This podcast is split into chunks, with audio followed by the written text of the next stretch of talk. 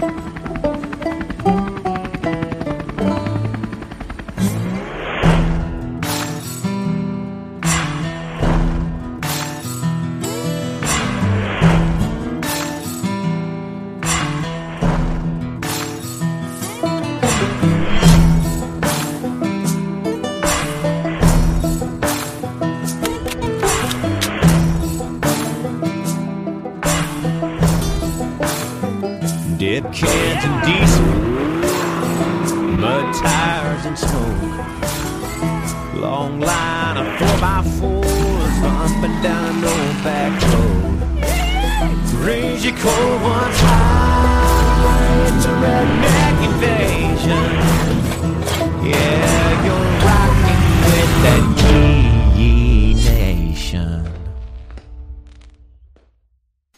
first uh, entertainment tour in Iraq was in 2007.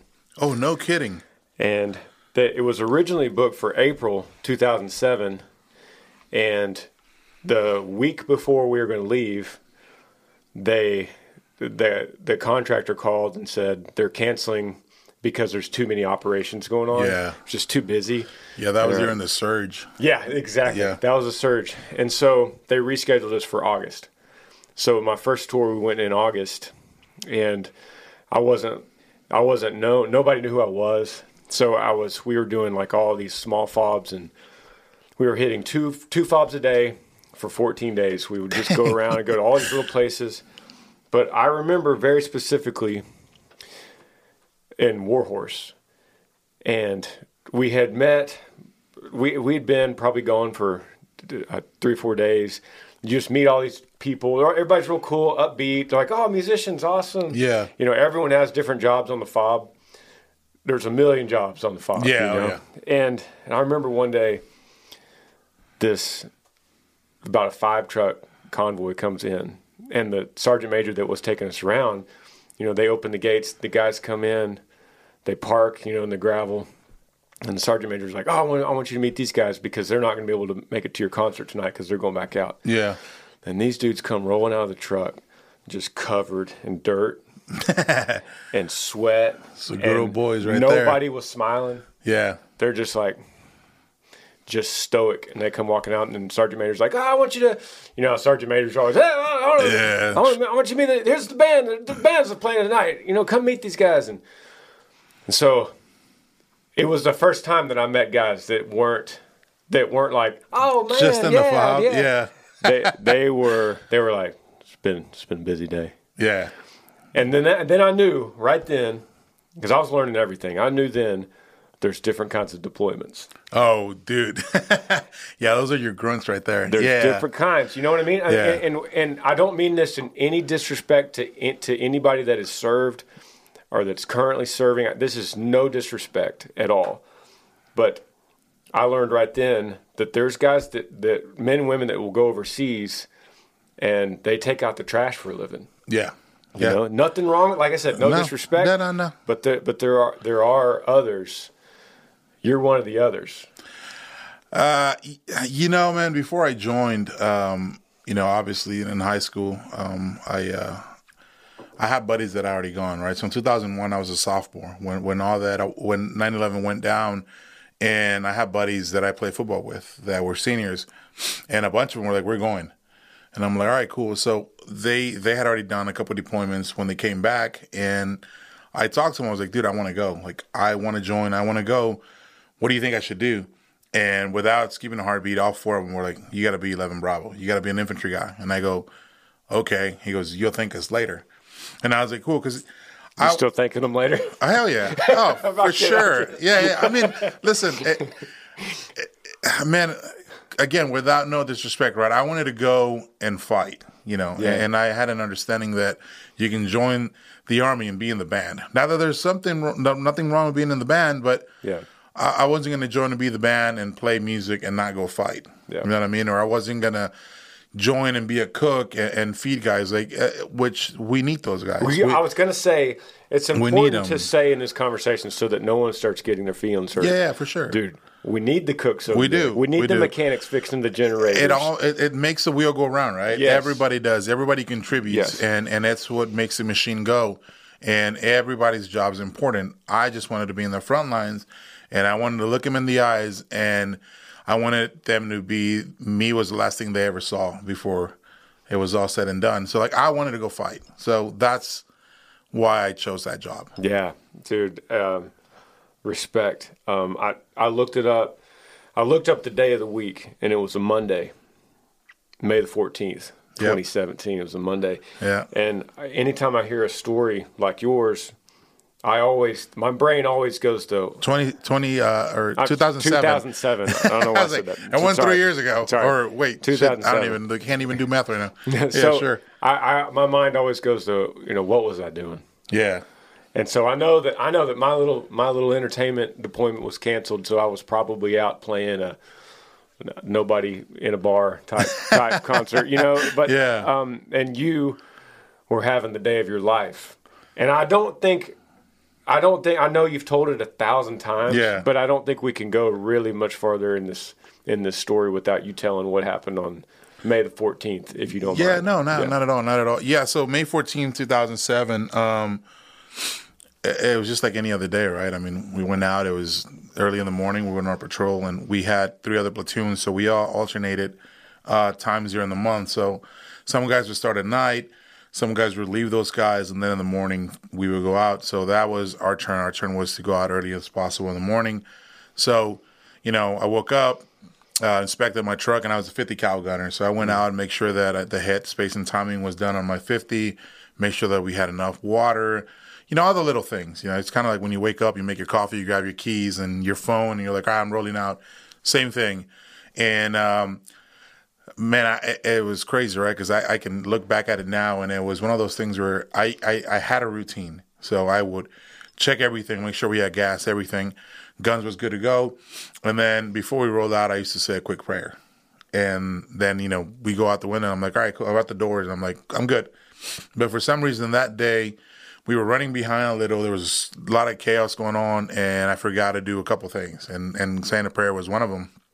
And uh, so we roll out. We were a five vehicle convoy, and that was the third vehicle um, in the uh, in the row. And uh, we start rolling out. Can you tell me what what fob were you leaving? We were in a fob called Apache, which Fob uh, Apache. yeah, we were in Adhamiyah, Iraq, which was the Yeah. last place. Yeah, I, I went through uh, Apache. Did you really? Yeah, Oh yeah, no shit. yeah.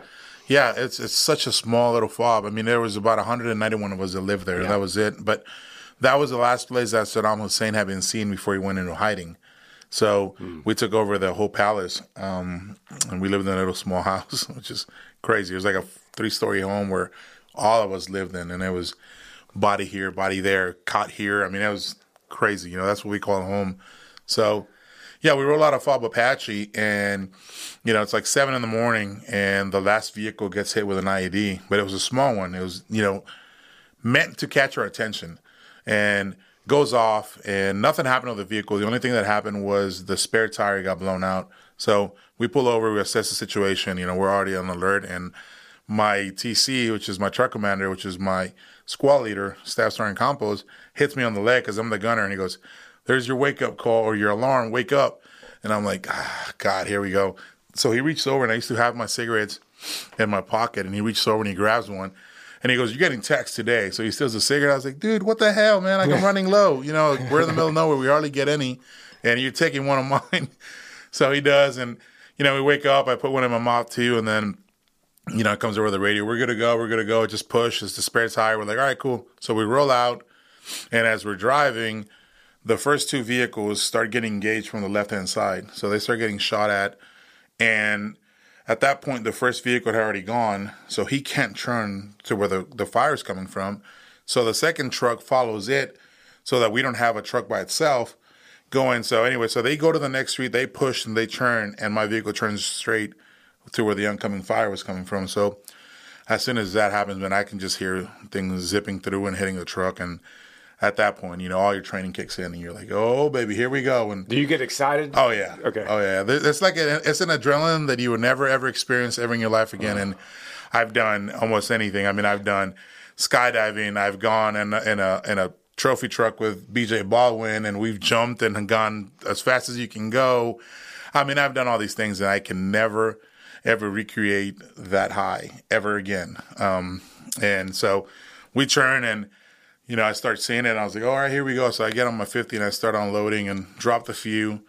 And, you know, that adrenaline kicks in and every, all the training is in. So you're, you're, you got the adrenaline high, but you still got to perform your job. And I'm like, here we go. Start going. And as we do that, everybody falls back in formation again. So, you know, everybody's scanning.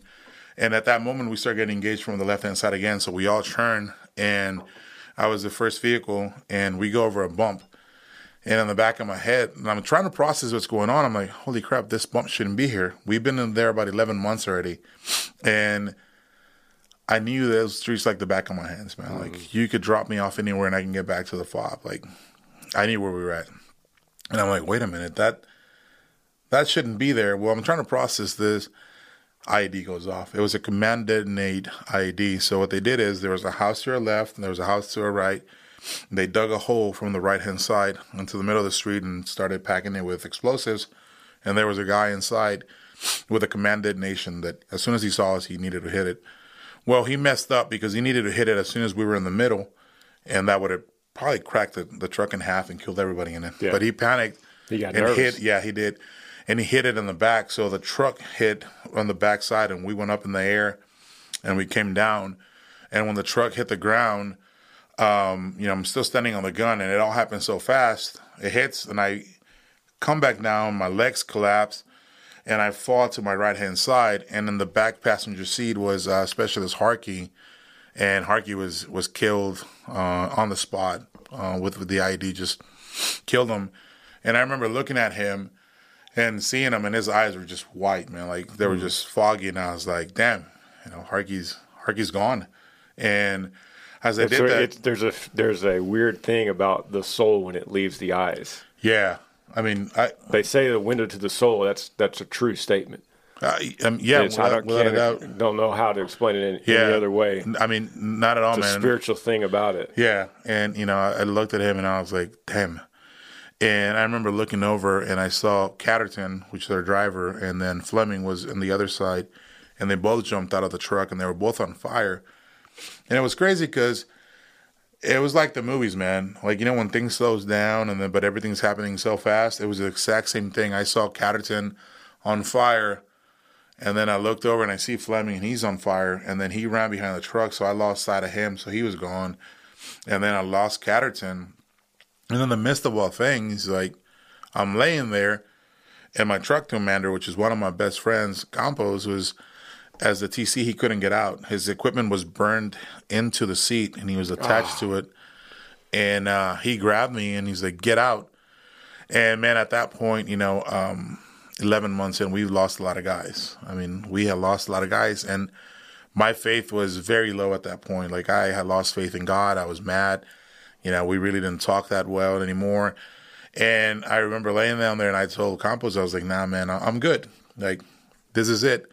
And I don't know if it's brainwash or or whatever you want to call it, but in, in, in our profession, it's either you come home alive or you don't.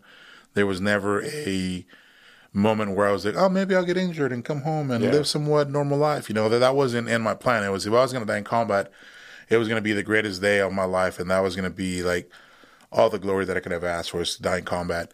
So I'm laying there, and, and you know, he's trying to make me get out, and I remember. Uh, you know, at that point, I, I, I kind of I started talking to God, and I was like, "Hey, listen, um, sorry, you know, if I lost faith or questioned you, um, just ask for a favor. Take care of my mom, take care of my dad, and take care of my siblings. Like, you know, look out, out for them, and just look out after my mom because I know she's gonna take it the hardest, and um, you know, she's got to bear with this for the rest of her life. I knew my dad was gonna be okay. My dad served, so him and I had had these conversations before, and he was like I figured he was to be okay. So as I'm having that conversation, you know, Campos is trying to get me to get out, and uh, the door opens in front of him, and it was one of our other buddies that had run up to the front, Taylor, and you know he busted out his knife and started cutting stuff off, and he pulled out Campos. And when he pulls him out, you know, I just start hearing rounds going off. So we we had enemies coming towards us, like about thirty to forty of them coming towards us, and uh, it caught my attention But at the same time, man, it was one of those things where like, as I was laying there on fire, dying, I remember this little voice in my head that said, "Not today. Get up." And then I just felt this energy inside of me, man. Like to today, I still credit God 100 percent because I felt it like, and I truly like I can honestly tell you that I heard that little voice that said, "Get up." Not today. And I got up and man my 50 cal and I started shooting. But since there was so much fire coming out of the Humvee and we had extra grenades, we had extra ammunition. I mean, we, we carried extra stuff for everybody else in case we ever got in a big firefight. We had ammo to give out and, and, and all that good stuff.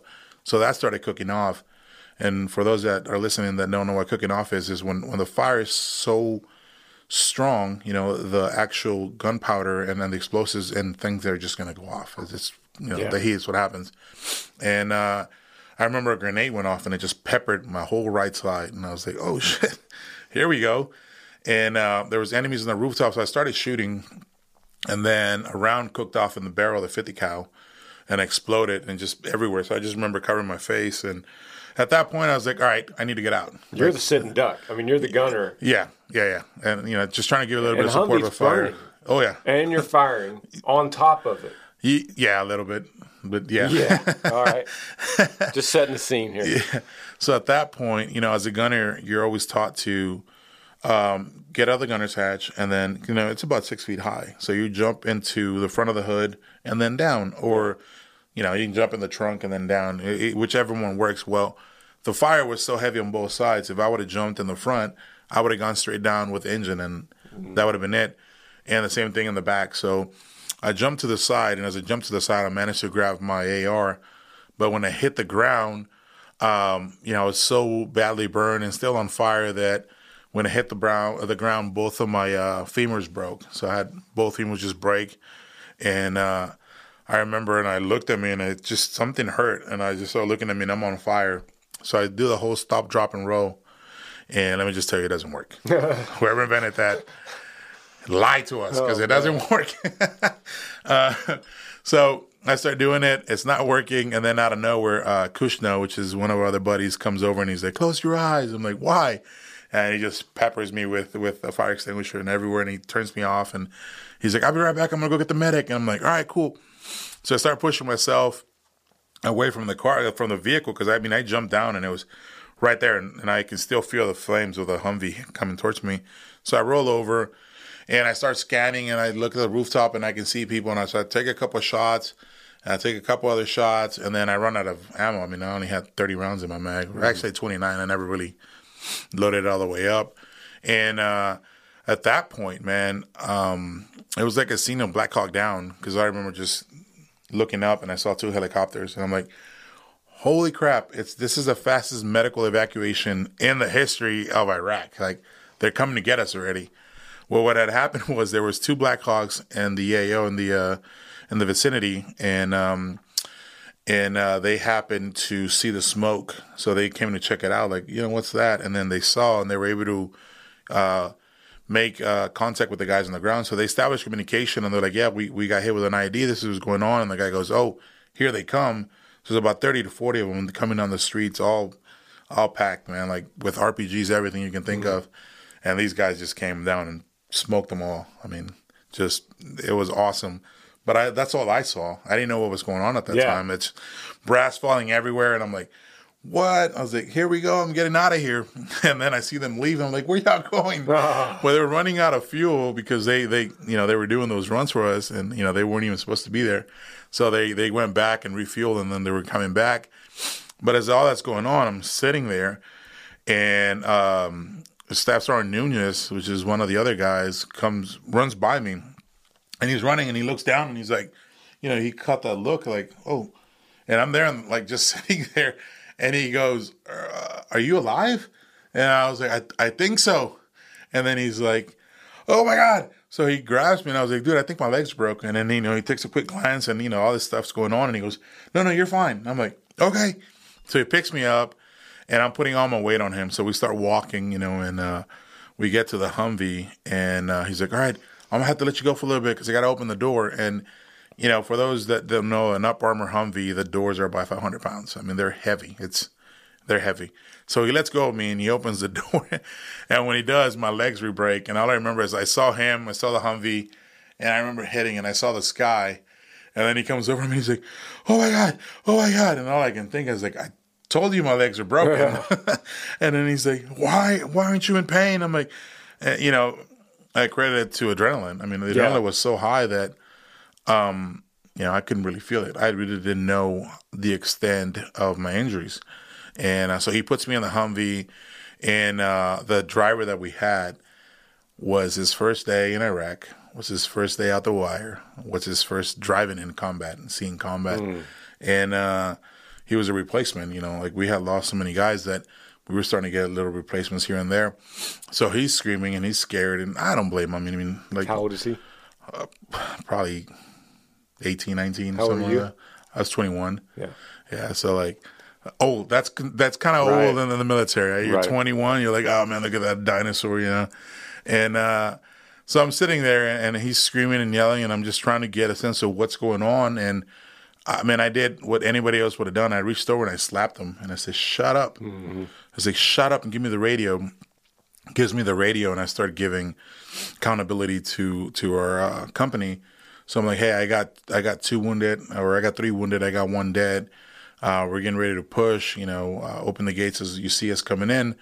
And uh, as I'm doing that, my medic jumps in, and he starts working on me, and he's you know patching me up or assessing the situation, I guess. And I look over, I'm like, I'm like, Doc, I'm thirsty. Give me some water.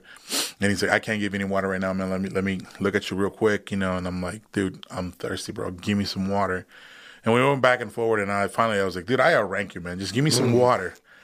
And he does, and uh, I remember taking a quick sip, and it was like the best thing ever. Like you know, mm-hmm. whenever you're like either hungover or something, or you're very thirsty after a workout, and you just take a cold sip of water, and it's the best invention that you know we have. That's what that felt like. I was like, oh my god, like water is life. Like I was like, and then followed by the biggest mistake I could have done in my life. I, I, I pour some water on my face because I was you know hot and all the chemicals and everything and the dirt and everything in Iraq just went into my eyes and I went blind. I couldn't could not see. And right then and there I realized that there was two things that we could do. I could panic, scream, or you know, just not be effective anymore, or I can help us get back because at that same time I heard over the radio, we're good to go, we're good to go, first truck push up. I was right in the first truck. And I looked at the, I asked the driver what what position are we in the and the convoy He goes, "We're we're up front." And uh, he's like, "I don't know how to get back." And I was like, "I'll take you back." And at that point, I was like, "Okay, I need to man up. I need to get this guy back." And so we we get it. We get the green to go, which is pretty much everybody saying they're ready to go, and we start pushing. And all I can remember is like, "All right, where we're at, where we're at." And then I was like, "All right, you see that pink house up there coming up in the corner?" He goes, "Yep." I said, "Take that left," and he goes, "Got it." So he takes that left, and we start going down the road. And for some reason, I still remember it today like, vividly. These people had a giant bell from like a church or something in front of their house for some reason. I don't know why, but it was there. And I was like, "You see the giant bell in the front yard?" He goes, "Yep." I said, "Take that right. You're gonna go straight down, and you should see a house, or you should see the the fob about 300 yards away." And he goes, "I see it. I see it." I said, "Tell me when we're about 100 yards away." He goes, "We're 100 yards away." So I call up the company. I was like, "Open the gates! Open the gates! We're coming in." We roll in on the first vehicle. Everybody else rolls in. They close them, and I knew that we had three medics on on our fob, and there was four of us that were wounded.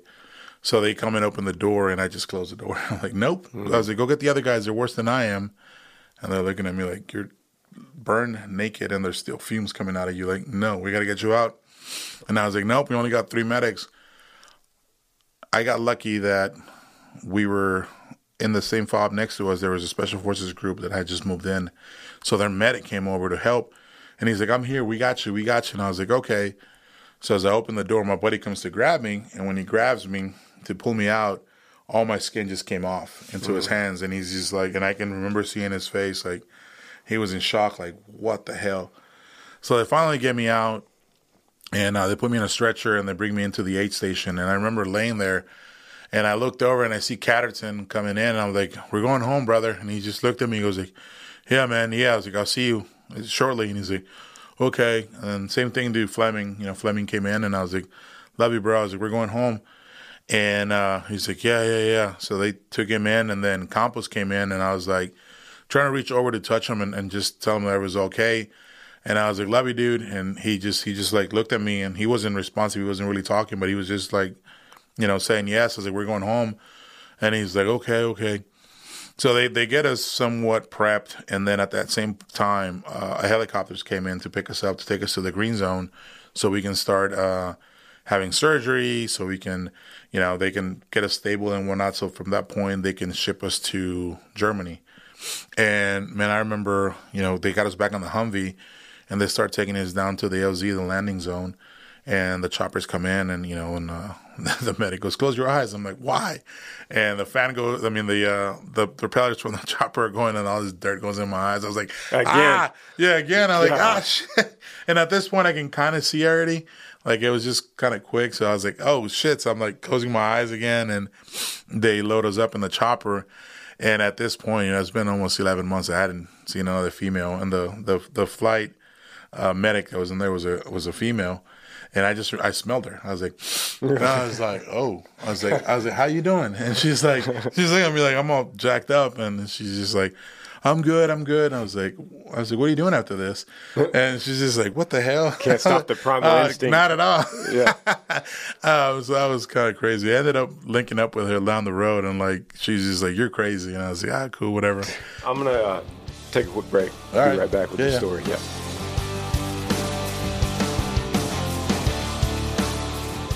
All right, so you already have the um, one of the craziest stories anybody's ever heard in their life, in- including you, up until this point. So uh, you're getting transported back Yeah. to the U.S. Well, yeah. So no, from there we went to the green zone, and um, you know they they, they kind of prepped us to fly to Germany. And I mean, again, man, this is this is kind of crazy looking back now, and you can kind of see where God was with us the whole time because um, May 14th got hurt. By the 15th ish at night or midday, we were in Germany, getting ready to be flown to Brooke Army Medical Center, which is the best the best hospital in the world for burns. So that's where we were coming, and That's in San Antonio. in San Antonio, yeah. And um, uh, we we get to Germany, and the plane that was there that was supposed to bring us back had been waiting on us. We were we were a little late, but they had other guys on the on the on the plane, and these are C-130s, man, the biggest planes you've ever seen. And the inside is a hospital, like it's a hospital. And they got like ten beds in there, and um, they had like four other guys in there that they needed to get out, and they were already in the air like four hours into the flight, and there wasn't going to be another flight to probably the next day or something. And um, you know, they called up the pilots and like, hey guys, like these guys are pretty bad. We think two of them are not gonna make it. And if you guys don't come back, the other two are still kind of questionable. And he's like, but it's up to you guys. You guys do whatever you guys want to do. Make the call that you need to make. And those pilots check with the doctors that were on the plane, and they're like, we got these guys stable. They're good to go. Like, we can go back and get them. That plane turns around, comes back, they refuel, and I guess there's like a limit of hours a pilot can fly. And uh, they refuel the thing, and they're trying to get the pilots out of out of the cockpit. And the pilots are like, "Get off our plane, we gotta go. Like, we're gonna finish our mission and take these guys back." And they're like going back and forwards, like, "You're wasting time. These guys are gonna die. Get off." So those pilots were able to stay on. I mean, God bless them. You know, like this is what I mean. Like we, we couldn't have been alive if it wasn't for those guys. That's Yeah. that's their job. Like they fly, right? So makes the, the wheel go around. And um they uh we get back up in the air, man, and May 16, I'm rolling through the doors of Brooke Army Medical Center in San Antonio. Like, That is crazy time, yeah, man. yeah, yeah. So as a result of it, I had uh, 75% burns, third and fourth degree burns to the body, and I had a metatarsal amputation on my right leg, which is just the the toes that were gone from from the grenade that went off. And then nine years later, um, I'm doing this dumb 22 mile road march with all these other guys and you know we're we're doing it for 22 vets a day or whatever i'm not saying i'm saying dumb but to me now it is because Right. my my wound opened up and you know I, I let it sit there for three to four months because burns and and and uh, and wounds don't go together. When you're burned and you have a wound, it takes forever to heal. I mean, a long time. And I gave it like six months, and I'm like, man, this thing's not healing up. What the hell? So my fiance now, she's like, you need to go to the hospital. Go get this checked out. I'm like, all right, I'll go. They ended up finding cancer on it, which is a local cancer. It wasn't spreading or anything. They came in, they took it all out, but they took so much that my leg wasn't closing anymore. And, you know, at this point, I've got nine years with with it, and and you know, it was limb salvage. And I remember talking to Jay, who's Jay's here, and you know, we had conversations, man, prior to that, like years before. Like I was like, dude, I just want to cut it off, and he's like, no, no, keep your leg, trust me, keep your leg. And I'm like, yeah, you're right. And then it got to that point, and man, I was just like, Jay, like I'm, I'm hurting, bro. Like this hurts. Like I can't walk. It's just it's coming down. He's like, yeah, I think you should cut it now. And I'm like, all right, cool. So we cut it uh, almost four years now. Uh, four years ago, cut it and I didn't realize that that, that you lost your leg Yeah. long after the accident. Oh yeah, it was nine years Not after. accident, yeah, yeah. nine Wow. years. So and then we Um, cut it. And dude, let me back up just for a minute to uh, 2007. You were in a medically induced coma. Yeah, for right. about three months. You you kind of just brushed through that like it's like, it was a long nap. dude. I mean, you just lost three months of your life. Yeah. Did you dream? Did you? You You, know- wake up and it's It, it was June, July, August. I mean, yeah, what, right? Yeah, It's Um, August. it was crazy, you know, because um, you know, obviously mom and dad and everybody were in the room talking to me, and my brothers, uh, my brother and his girlfriend at the time were pregnant with my first niece, you know, my parents' first granddaughter, everything, first everything, and she used to come in there and she used to grab my hand and put it on her stomach and was like. You need to survive because at that point they had given my parents thirty percent chance of me living and surviving, and they told them like, you need to start making funeral arrangements. And they did the same thing to Campos. Uh, Campos, uh, they amputated both arm, both legs because he was that severely burned, and they were trying to cut the uh, the limbs off that were all severely uh, uh, with infections. And ultimately, you know, his intestines and the insides were so badly burned that you know he, he couldn't even make it. Um, so that they thought I was the same case. They were like, "Your your son's not gonna make it," and my parents were like, "No, we're not making arrangements. Like he's gonna pull through." And you know, she used to come in and put her hand on my on her stomach and just like, "Your niece Haley wants to meet you. Like you need to survive." And I remember hearing things like that, and I remember my dad coming in and. You know, my dad just touching me, and my dad would just like say little things like, "Hey, you got this. Yeah, keep going. You got it. Push forward." And you know, I remember hearing my mom praying a lot and crying, and you know, my brother crying, my sister crying. Like I remember all these little things. And when I woke up, I was still like on on on like a like fighter pilot mode because I woke up and I looked up. My dad was there, and I'm looking around. I'm looking around. My dad's like, "What are you doing?" I was like, "Where are my boots? I got to go out." Like, mm. what happened? I got to go back out. And my dad's like, "You're."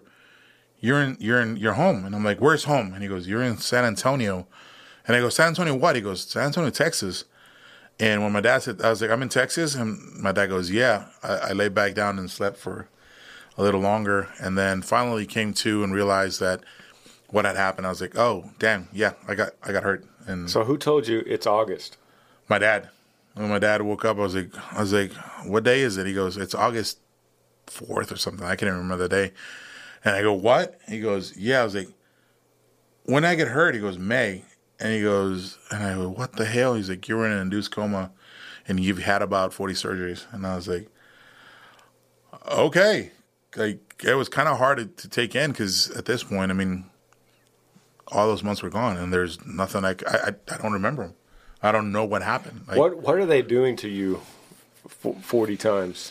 I don't know much about. Uh, So with the Burns. burns, right? Uh, skin grafts, which is what I have on here now. So they were taking good, the good skin that I have, the thirty percent of good skin that I had. They they pretty much, you know, the the little thing that they use for the for the block of ice when they make those snow cones that just kind of cuts like that. That's what they do. So they peel it off, and a little piece of skin, they're able to stretch it pretty big, and then they put it on you, and they make sure that like, you know, you grow that skin back up because you had no skin. no skin. And so they did that on my chest, on my back, on my sides, some on my stomach, and then my head too. Like they took skin from my head, and then they started working on everything else. Um, but one of the biggest things with that is infections. Infections are huge with burns. So some of it was skin burns uh, or um, skin grafts. Some of it was to clean infections out that I was having. Some of it was to put um, rods in my legs because they were both broken. And I mean, I had about four rods all the way down on my legs for a couple of months to make sure that everything healed properly. Um, I had wound vacs, which is, you know, they, they put this this what is it, Jay? Like a foam, right? The the the the, the wound vacs is just like this. It's like a foam, right? And it goes over you, and they cover it with plastic, and it seals in, and then they has a vac on this side, and what that vac's doing, it's grabbing all the the blood that's coming out and everything, and it makes your stuff heal a lot faster. Um, so all those things, and you know, then they have to take me to the shower because they have to scrub the the dead uh, skin that's on on the graft. So they got to scrub that off so the other skin below it can grow better and faster. And so it was that. And the whole time you're asleep. Yeah, yeah, for some of it, and then kind of came back, and then you know, then they're doing. And then when I woke up, they they were still scrubbing, and that was probably the most excruciating pain that I ever felt was when they would scrub every single part of your body with that, and like the pain was so hard, I just pass out, and I wake up in my room with new bandages and stuff, and I'm like, oh, what happened? We're like, oh, you know, we were taking care of your skin. I was like, all right, cool. Um, but yeah, that was that was that for about a whole year um, that I spent in the hospital. A year. Yeah, close to it. Dude, um, unbelievable story and so important for people to hear. People that are wondering, you know, how they're going to move forward with their life from Yeah. setbacks that humans always end up getting. We always get setbacks of Yeah. some sort, but yours is big. I mean, sure, you, you say big, but I think you know we're all resilient, right? We're all we all have that in us. I don't think people realize it, and it, you don't necessarily have to go through what I went through, right? I mean, it could be something else, a car accident or something that that you got to come back from it, and, and everybody's struggles are so much different than than mine. It just happened that that happened on my job. Things happen to people every single day outs- at their job or outside of their jobs, and they got to come back from it. So it's no different than anybody else. It's just that was the situation that I was presented, and it's it's, it's the cards I was dealt, and I had, I had to play them.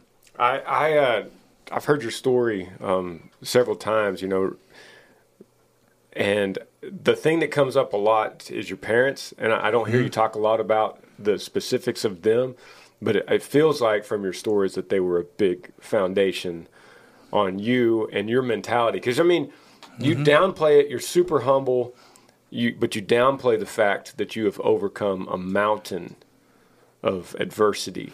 And you play it off like, well, you know, people get in car accidents, you know, people, but but you spent a year in the hospital. Yeah. You lost a limb, seventy percent burns on your body. Yeah. And you sit here like, yeah, you know, it's like life. You know, you just, I I, I got to give credit. Uh, you know, besides God, who you've mentioned, um, sounds like your parents are pretty awesome people. Oh yeah, they are. I mean, you know, it's my mom is just she's she's my rock. So is my dad. I mean, they're they're amazing folks, right? They they dropped everything on a dime, man. Like they, my mom had just opened up a hair salon. She sold it, moved to San Antonio. My dad quit his job, came up, and they took care of me from day one. And there were the people that refused to let me quit. They were like, you know, there was kind of a put your head down, let's get this shit done, and let's go home. Like you mm. got this. And if it wasn't for my family, you know, and not only that, man, when when you're around the the the, the facility that we were at, you see other guys. I mean, there was guys that were worse than us. We have a good buddy of ours named Schlitz. He's burned 98% of his body, missing his arms. And you look at a guy like that that walks in and starts laughing and making jokes and stuff, and you're like, "What am I complaining about? I'm I'm fine. Like, at least I look cuter than that dude. I, I'm good. You know what I mean? Like, I got this. And, so stuff like that, man. And and and honestly, like, it's just I, again, you know, I think people don't realize how resilient we are. I don't, I don't think people really push their body to the max when you're presenting a situation, right? And yeah, my, my family was a big, big key for me because they were just so supportive. And that's the thing, you know, a lot of people don't see don't see that. Like people are like, Oh, you're you're this, you're that. But if it wasn't for people in the background, in the back scenes, like I, I wouldn't be here today. From my friends to my family, everybody at some point in my life has had a big impact in me, and that's the reason I still hang out with those people, and that's the reason, you know, I always give my, my, my parents the credit for it because it's because of them. You know, they pushed me, they they did all that, and I'm lucky enough to have friends that when I'm messing up, they'll call me out like, "Hey, dude, you're you're not doing what you need to do, or you messed up here, or you did this wrong." and we're all humans. We all mess up, right? It's, it's going to be one of those things. We're not perfect, and I'm blessed enough to have those people in in my corner that call me out when I'm doing something wrong, or when I need to do better, or I need to push forward, or I need to do. You mean instead of feeling sorry for you? Exactly. Yeah. Gotcha. So I mean, it is not just me. There there is a lot of people that people don't see on my social media that have a big part in my life and the reason I am who I am today. So you not, say it's not just me. you know, you say it like it's so easy, but um, you you have to put out into the world, a, everyone around me don't feel sorry for me. Yeah. But then the the, the bigger thing is you. In I can imagine at the at the end of your year long hospital stay, you know, and in and out surgeries, at some point you had to say, okay, what's next in my life? Yeah. What's next for Omar in my life? Like, what's my purpose now? because you said God called you out in the Humvee and said, not today. Yeah. So then you have to ask the question, why? Okay, I followed you this far. I listened to your voice. I got up. I've been through a lot of pain. So now what? Why? Do you yeah. ask yourself that? I did. I did a long time ago, right? It's the, the, the questioning of why, right? And um, you know, I mean, I think we all struggle with it, right? It's why am I here? Why did she let me endure through all that and still, still go through what we go every day, right? I mean, I'm not done. I still have surgeries. I still have openings on my on my legs, and I can't do this and I can't do that, and it's frustrating at points. And you're just like, why, why, why? Yeah. And then things happen like. Uh, I meet kids that that are severely burned, and I get to hang out with them, and Man. I get to show them to do things that that I'm doing that they can do. Yeah. And it inspired me, man. Like I met a kid and I looked at him and, and I can, I, I stepped back and I was like, what are you complaining about? You grew up an All American, you play sports, you did all these crazy things. You dated the cheerleaders, you dated this, you did all these crazy things. You joined the military, you had an awesome life before you got hurt. This kid doesn't. Mm-hmm. And, and let's let's not that's not sugarcoated. Kids are mean at school, and yeah. he was getting picked on by other kids because he was burned, something yeah. that he had no control over. So I was like, if I can mentor that kid and tell him that I'm here, and he can call me anytime he wants, because let's be honest, you're not going to tell your parents every single day that you're getting bullied. You're getting this because they're going to come to school and embarrass you. But here's a guy that's burned. Here's a guy that knows what I'm going through. Here's a guy that experiences the same pain. Let me talk to him and mm. tell him how I feel and what can I do. So that was one of the biggest things, man. It was like huge, man. Oh wow, like okay, I get it. And then after that, met more burn kids and I got, got involved with that and started doing stuff with nonprofits. And then I started doing motivational speaking and I started seeing everything correlating, right? I was like, okay, cool. This is because of that and this happened because of that. And all things kind of started coming together and then met all the right people. And it's just like, it all started making sense. I was like, okay, I, I, mm. see what your plan is, and, and and at that point, you don't question it; you just go with it. So you could rewind back to that day when he said, "Not today." Yep. And you go, okay, I'm starting. I don't know it all yet, but I'm starting to see. Oh yeah, for sure. And it, it, took it took a while, right? I mean, it wasn't right off the bat. It wasn't like a year after. I was like, oh, I'm doing all these crazy things now. Like, oh, you know, no, mm-hmm. it was. It was probably six, seven years down the road after where everything started revealing itself, and I was like, okay, that's cool.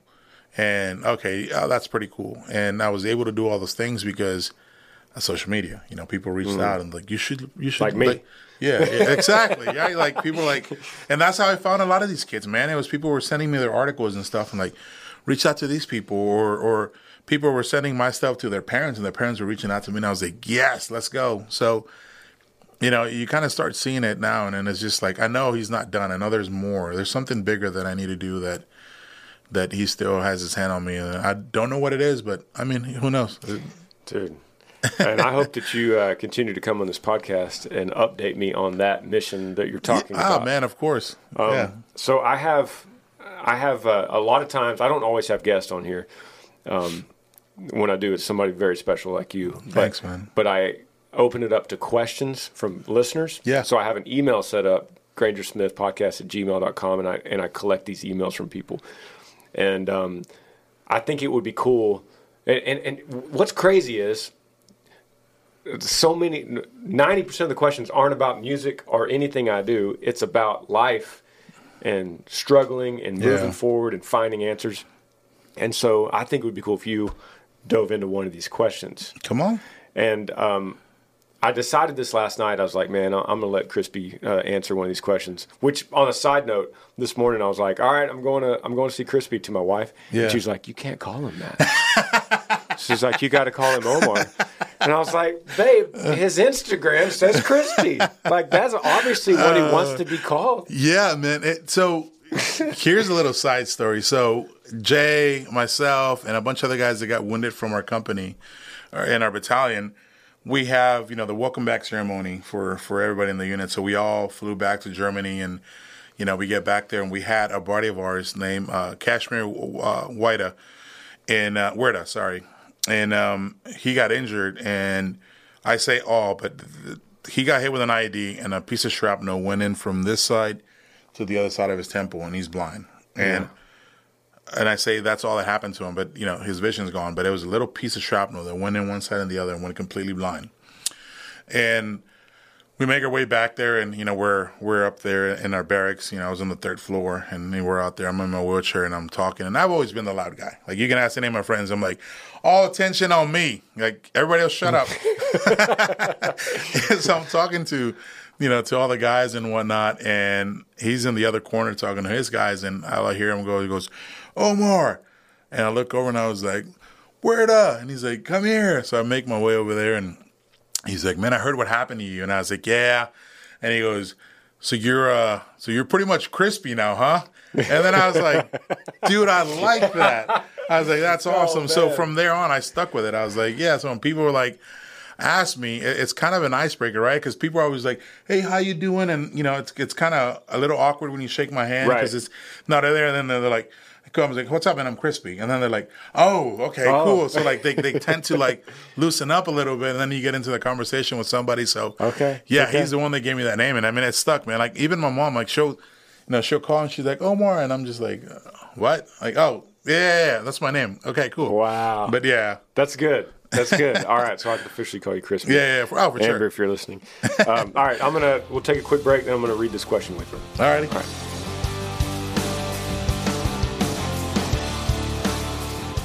All right. So last night I decided I was going to pull out these questions. Like I'm, all, I always read questions, and you're here, and so I wouldn't. But then I was like, man, actually, this might this actually w- might work out great. So Yeah. I I went to the the I got a just a list here. I went to the first one on the list, and it's kind of ironic.